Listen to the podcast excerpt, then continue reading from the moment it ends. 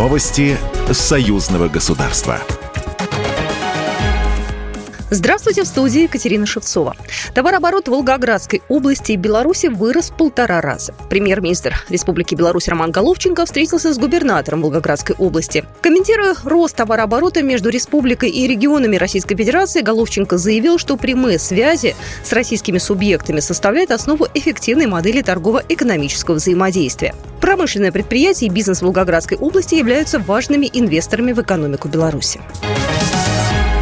Ученые двух стран сверяют планы и идеи по разработке новых проектов, направленных на обеспечение технологической независимости и должной конкурентоспособности. Об этом заявил журналистам госсекретарь Союзного государства Дмитрий Мезенцев э, в полях Конгресса молодых ученых Беларуси и России, передает Союз Бай. Сегодня в словах национальных лидеров очень много тепла и добрых пожеланий. Но и президент Беларуси, и президент России отметили, что наша встреча проходит в преддверии Дня единения народов Беларуси и России. 2 апреля, более 25 лет. Это сегодня фактически государственный праздник для наших стран Дня единения народов Беларуси и России во Владивостоке прошло тематическое заседание круглого стола «Народы России и Беларуси. Общее наследие и перспективы сотрудничества», сообщили в посольстве Беларуси в России.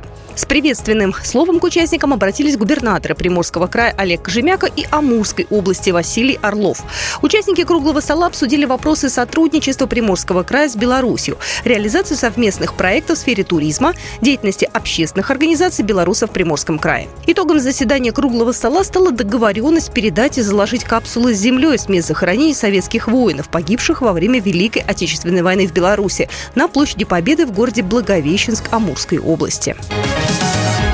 Международный олимпийский комитет отложил решение по участию российских и белорусских спортсменов на международных соревнованиях, заявил глава МОК Томас Бах. Команды из России и Беларуси не могут рассматриваться в качестве участников международных соревнований, пояснил он. Рекомендация о допуске россиян касается только индивидуальных видов спорта. При этом должны учитываться их публичные заявления, участие в митингах и демонстрация символов поддержки специальной военной операции, например, символа Z, объяснил глава МОК.